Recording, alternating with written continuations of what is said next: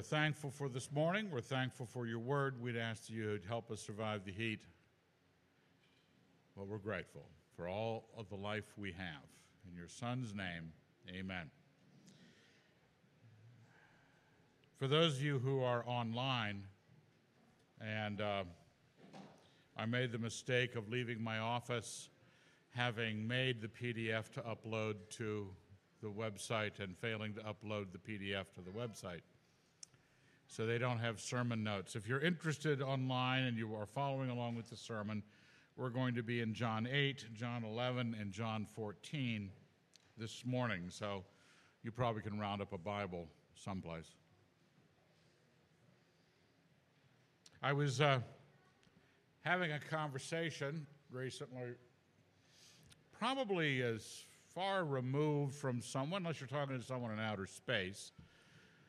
I was talking to someone on the pretty much the other side of the world about evangelism.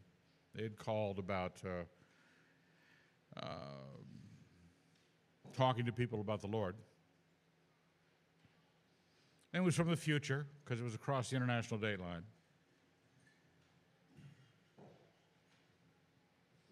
But it put in my mind all that we don't say, don't cover out of our desperation to get people to say the right words and come to Jesus. We want them to pray the prayer. You hand them a little card, it has a simple prayer on it. Sometimes we call it the sinner's prayer. Sometimes, you know, we have them walk an aisle. But we want it simple. We somehow take a a notion that somehow it'd be immoral if the gospel wasn't simple.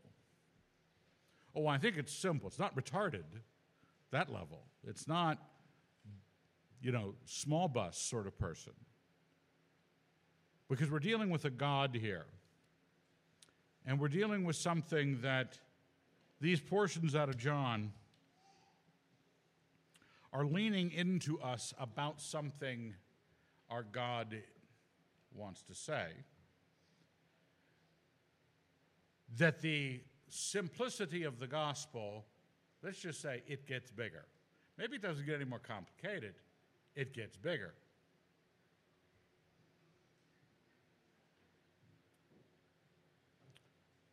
Now, uh, I started by finding the John 14 passage, worked my way back to John 11, then back to John 8, um, with some, just one point of commonality that Christ says. John 8, it's the middle of a long conversation in the chapter 8. Jews, the Jews answered him, verse 48, Are we not right in saying that you are a Samaritan and have a demon? The, the conversation has gotten a little dicey. They are, insults are being thrown. Yeah, your mother was a Hittite, and your father smelt of elderberry. Samaritan and demoniac. And Jesus answered, I have not a demon, but I honor my Father, and you dishonor me. Yet I do not seek my own glory. There is one who seeks it, and he will be the judge. Truly, truly, I say to you, if anyone keeps my word, he will never see death. That's throwing some elbows right there. Now, I have, I'm a, I'm a confident guy. I felt free to wear a short sleeve shirt this morning. I said, I got my, I got, I'm confident. I don't have to wear a long sleeve shirt. I have opinions. You, you've heard some of them. Um, but this is, like I said, this is throwing elbows. If you do what I say. I mean, if what I was promising you, like a cult situation, if you do and believe everything I say, you will live forever. That's what Christ is doing. Why wouldn't he be read as a cult leader in the first century? If anyone keeps my word, he will never see death. The Jews said to him, Now we know you have a demon. They got the clue. Abraham died, as did the prophets, and you say, If anyone keeps my word, he will never taste death. Are you greater than our father Abraham, who died, and the prophets died? Who do you claim to be? Jesus answered, If I glorify myself, my glory is nothing. It is my Father who glorifies me, of whom you say that he is your God. That's sort of a really odd phrasing. Of whom you say he is your God. But you have not known him. I know him. If I said I do not know him, I should be a liar, like you. A little extra like you was probably unnecessary. But I do know him, and I keep his word. Your father Abraham rejoiced that he was to see my day. He saw it and was glad. The Jews then said to him, You are not yet 50 years old, and have you seen Abraham? Jesus said to them, Truly, truly, I say to you, before Abraham was, I am. So they took up stones to throw at him, but Jesus hid himself and went out of the temple. Rough day. Rough day for a confident man who knew he was God and was willing to say he was God. Now, it's not so much important to me at this point, the, the argument uh, from the wording here where he says, I am, I am present. Before Abraham was, I am present. I exist before Abraham was. However, you want to slice that, plus the fact in the Greek Old Testament, the same Greek phrase is used when God says, uh, gives his name to Moses at the burning bush. When he says, I am, it's the same Greek, ego eimi.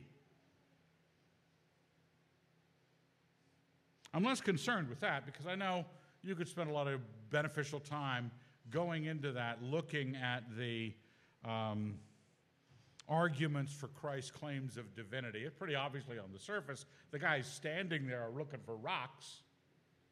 You know you got their attention. You know you said something you shouldn't maybe have said, or perhaps good Orthodox Jews wouldn't say.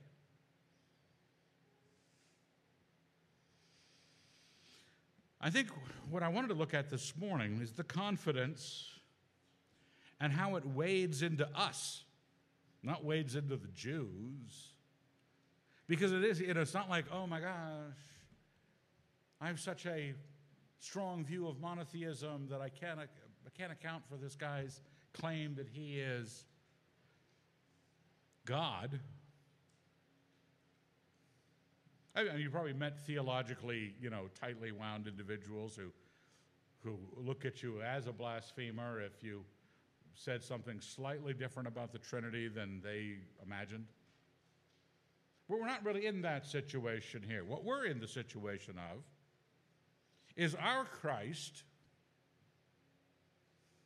the ego eimi, I exist, is sort of um, leaning into man.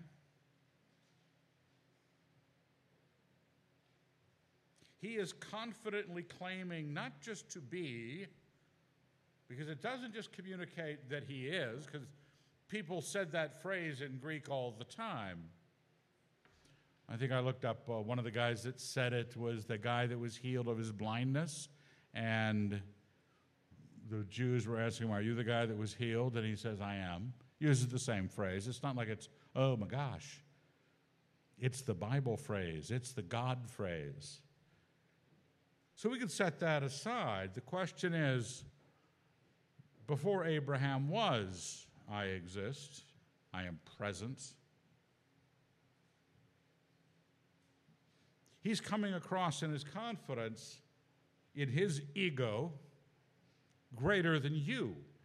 Not greater than the Jews. We'd, we, we were much, I, I remember hearing from my father, my brother, and all sorts of other people on teaching on the, some good, the tax collector and the um, Pharisee at the temple parable.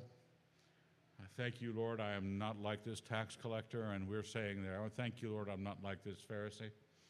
We're doing the same thing we have a different reaction. We don't adequately step into the wonder. We like to see Christ befuddle the Jews. But he's here befuddling us, and we're not attending to it.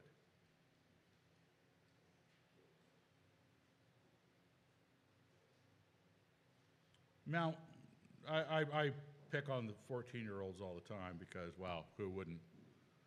It's when people become, stop playing and start becoming self aware, self measuring. And suddenly the ego eimi, I am, I exist, I am present, is echoing through their empty, generally cranium, all day long from the time they get up and probably even in their dreams.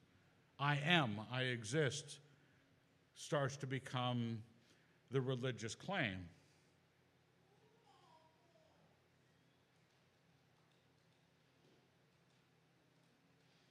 And what happens with 14 year olds, just like with other gods, if you question the miracle of their being, you will be punished.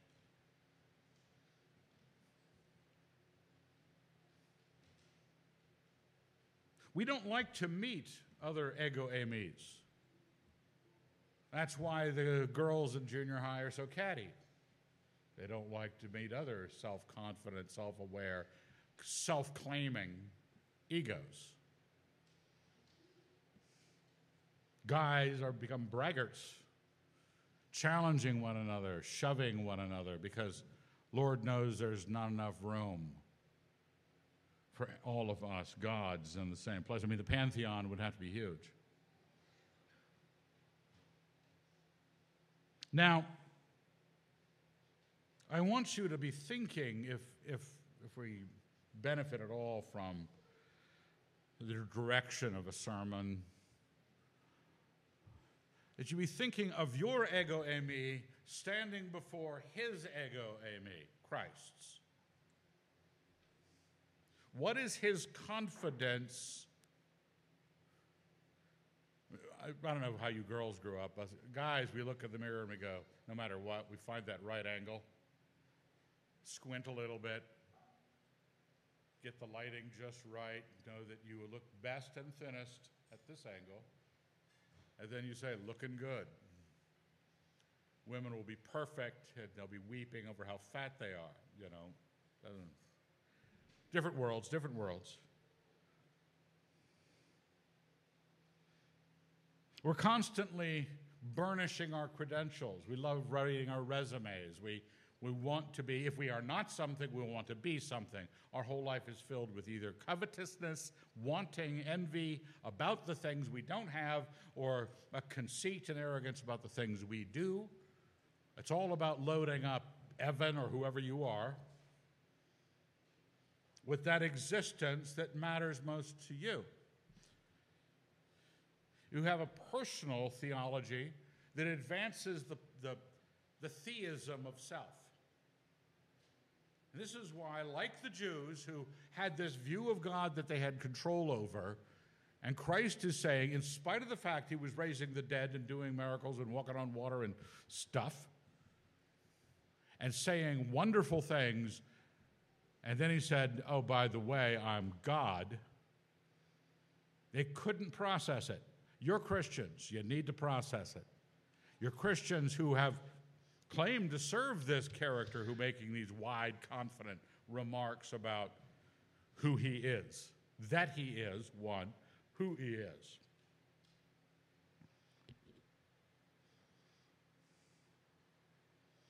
we noticed a couple weeks ago. Well, let's, let's look at the next passage, John 11. Now, when Jesus came, he found that Lazarus had already been in the tomb four days.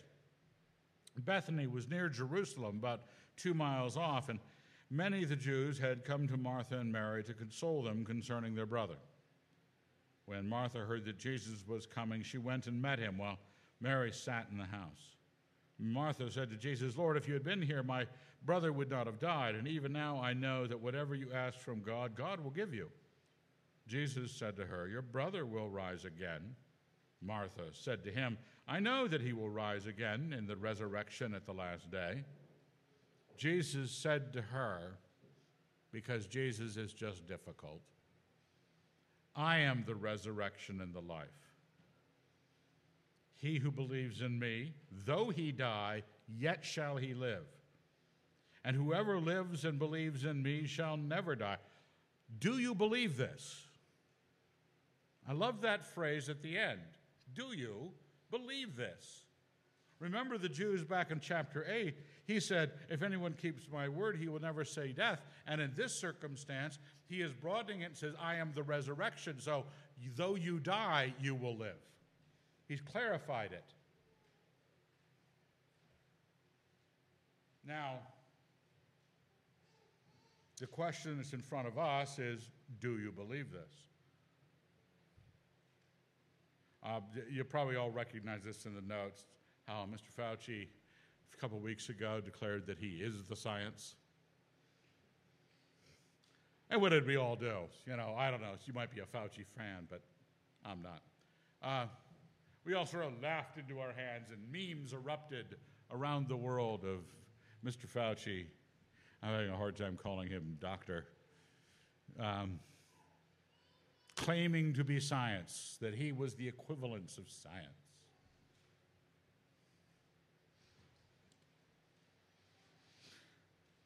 To us, the craziness is self evident.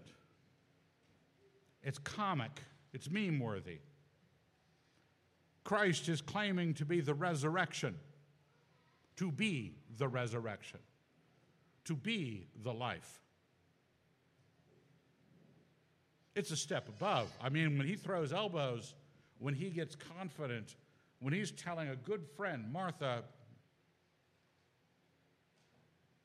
about it, he runs roughshod over her feelings. For heaven's sake, her brother just died. Can't the man show any, any kindness? Instead of giving Martha a long hug, you know, kind of crying with her a little bit, he shoves her around theologically. She just wants to register a little complaint. If you'd been here, Lord, you could have done something. I bet you if you prayed now, something might happen. I don't know. Your brother will rise again. Don't you worry. And this is, you know, that Jesus knows what he's going to do. He stayed away long enough that his friend would die on purpose. So that the women in the room would have a rough few days. Because, you know, sometimes, ladies, you need a rough few days. And then Jesus walking in body checking, high sticking. But he holds out to her something of statement of confidence, not just an ego of, of unbelievable insensitivity and, and sociopathy, but saying and claiming the greatest thing that is. He is God Himself. He says, I am the resurrection, I am the life. Do you believe this? Martha wonderfully says, Yes, Lord, I believe that you are the Christ, the Son of God, who is coming into the world. To her, that's what that means. You are the Messiah.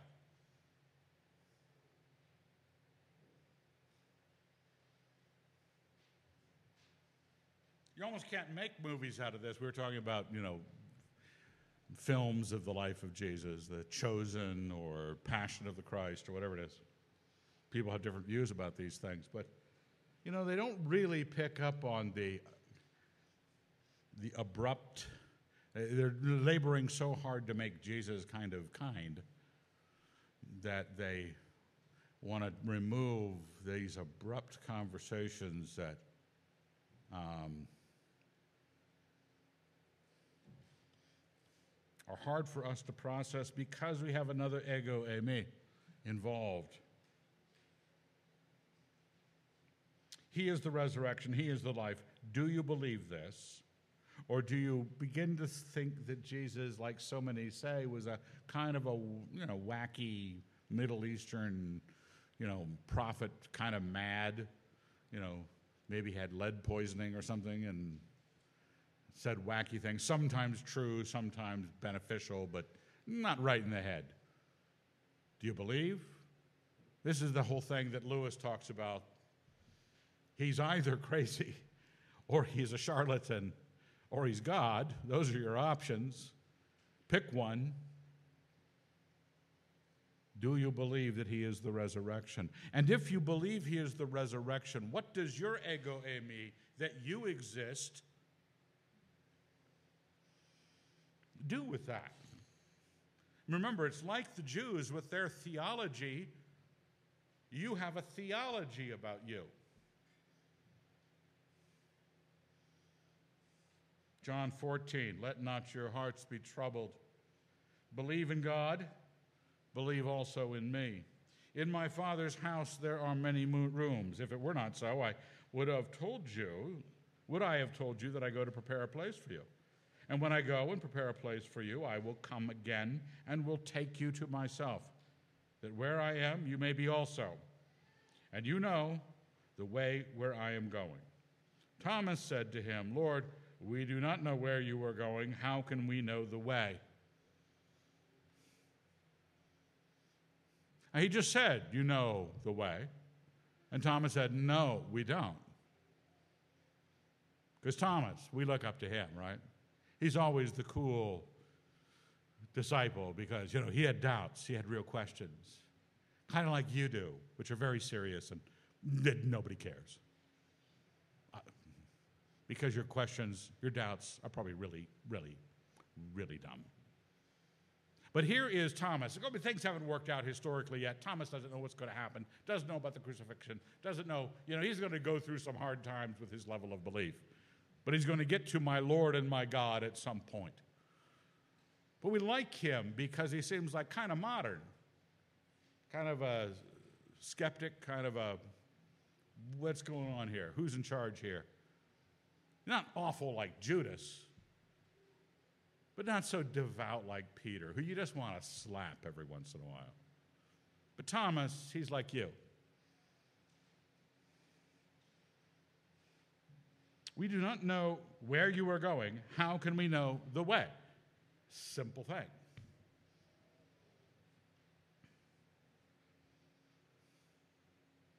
You know how I, you say, you know, I go to a church and the pastor has strange views about Satan. Okay, all right, so I do. The snake not being one of them. The snake had really legitimate, Thomas like questions to offer Eve.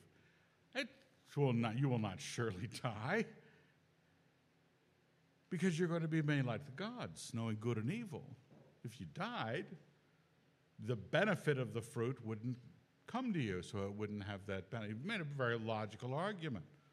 Thomas is making a very logical argument. You know, we don't know where you're going, so how can we know the way?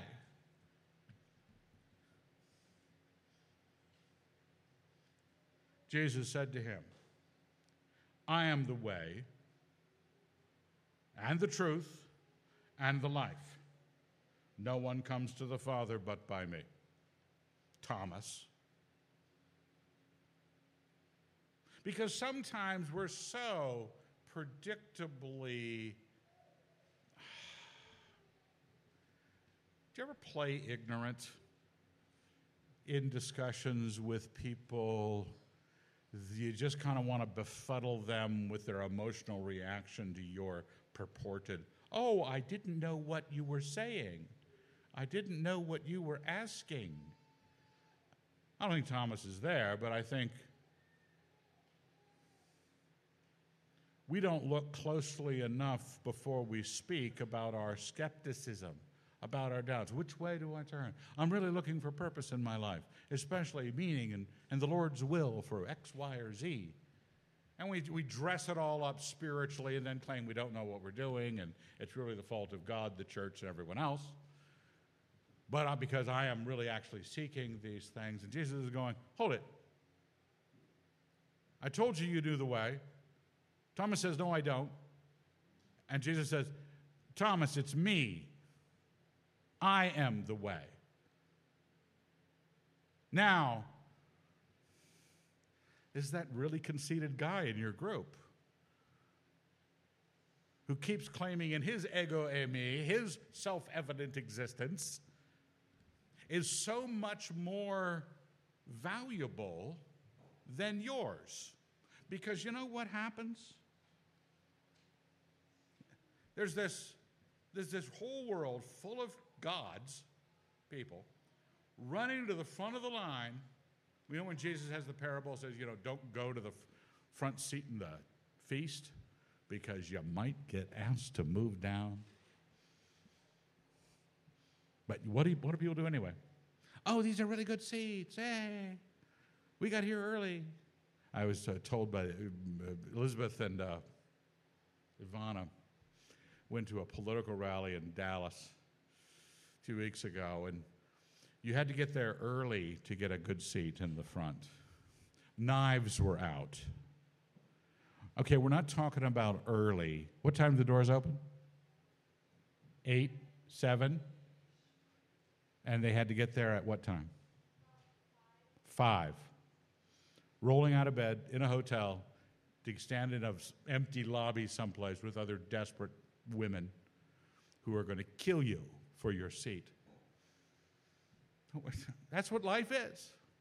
Getting to the front of the line, having your ego eimi, my self existent, my way, because what are you thinking about in your life? You get up in the morning, you say, I'm not thinking disobedient thoughts about my Christian life, but I'm not thinking of his way, I'm thinking of my way.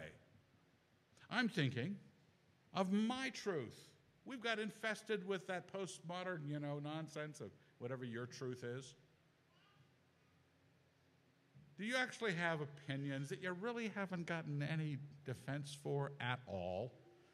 You don't really want to have someone talk to you about them in an aggressive way because you don't want to find out that your truth is hung by a thread. But it's your truth. It's your way of life. Well, I just, you know, different ways, different people. Your life, you plan out. Now, I don't believe that God has a specific will for you. You can believe that if you want, but I don't have that belief. But He has a way, the way He wants you to be. He has a truth that makes you that way, and He has a life that you enjoy in Him. And the question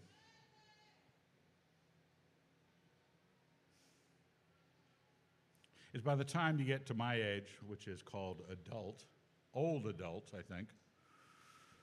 Um, you're supposed to have all those things worked out. What's your you know, the way, the truth, the life, the things you operate by, and we as Christians are supposed to be find Christ as the way, the truth, and the life.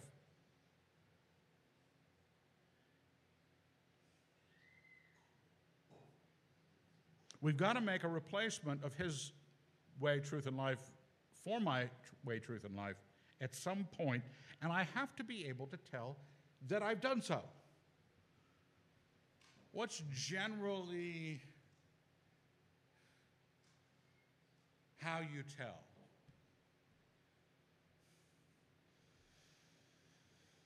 Some people are joking about the fan we had on the front porch last night because it was hot. What was the brand name of the fan? We couldn't tell because the fan grill work on front of the fan was upside down. So you couldn't read the name. Because what do you do when you want to know who made this?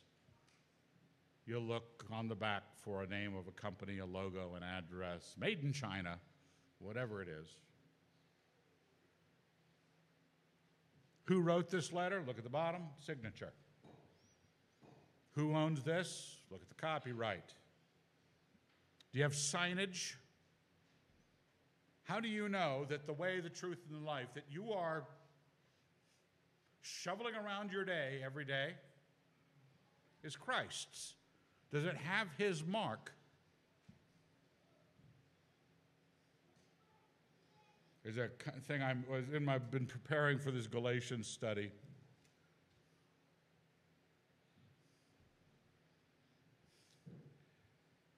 Two Wednesdays from now it starts. The last verse of the last, uh, second to last verse of the book. Henceforth, let no man trouble me, for I bear on my body the marks of Jesus. How do they tell you're a Christian? Do you have the signage? Do you have the copyright? Do you have the signature? People know you belong. Have you been branded? What was that awful cult in New York? The guy seducing women and branding, literally, literally branding them into a cult of perversion. Well, they'll know for the rest of their life what they did. Are you branded? And it's not getting your favorite verse tattooed on your forearm. I don't mind that. Just make sure the graphics are good. But that's not sufficient. It's Christ's way, it's Christ's as truth. Your life is in Him. No one comes to the Father. We have a little problem with it. We'd rather have Jesus end up being just a, a sum total of theology claims. Where do we put him in the message of salvation? How do we do this? How, do we, how are we different from the Mormons? How are we different from the Catholics? It's better if you say, This is really my ego eimi up against his ego eimi. And no one comes to the Father but by him. And I know, have to know, I have to know that I am uh, being challenged for my God position. That's the difficulty. The reason the Jews bent down to pick up rocks is because they saw Christ challenging for the God position. He was saying confident things. He was. He is the resurrection and the life. He is the way, the truth, and the life. Anybody who does what he says lives forever.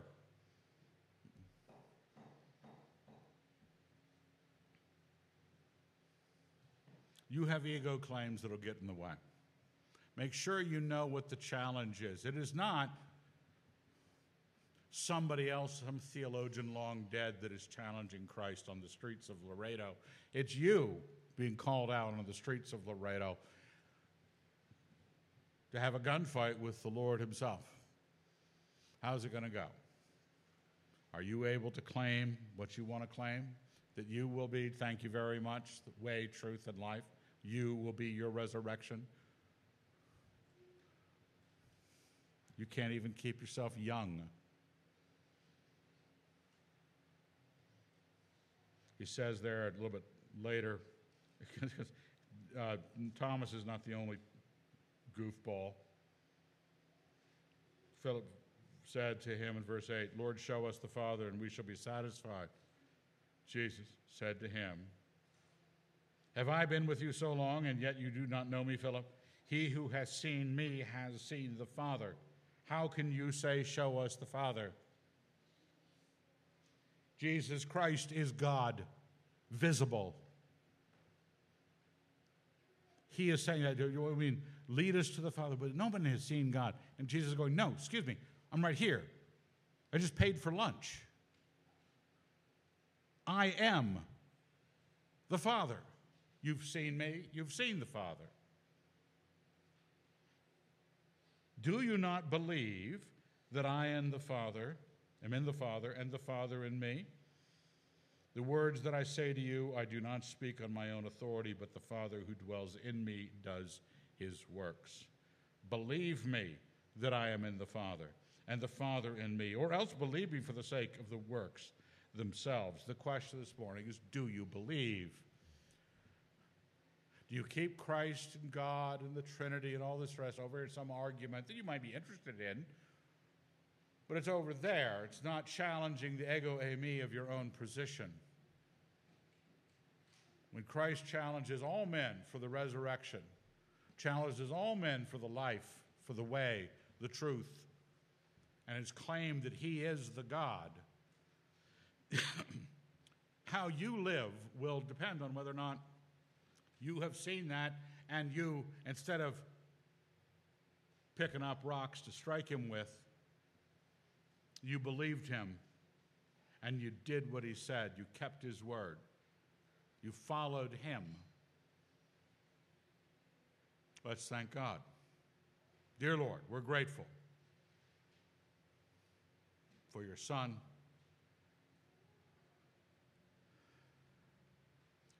That our God has made such a gift to us. Keep us from becoming gods. In your Son's name, amen. Amen. Next Sunday is the 4th of July. Yes, we're going to meet. It's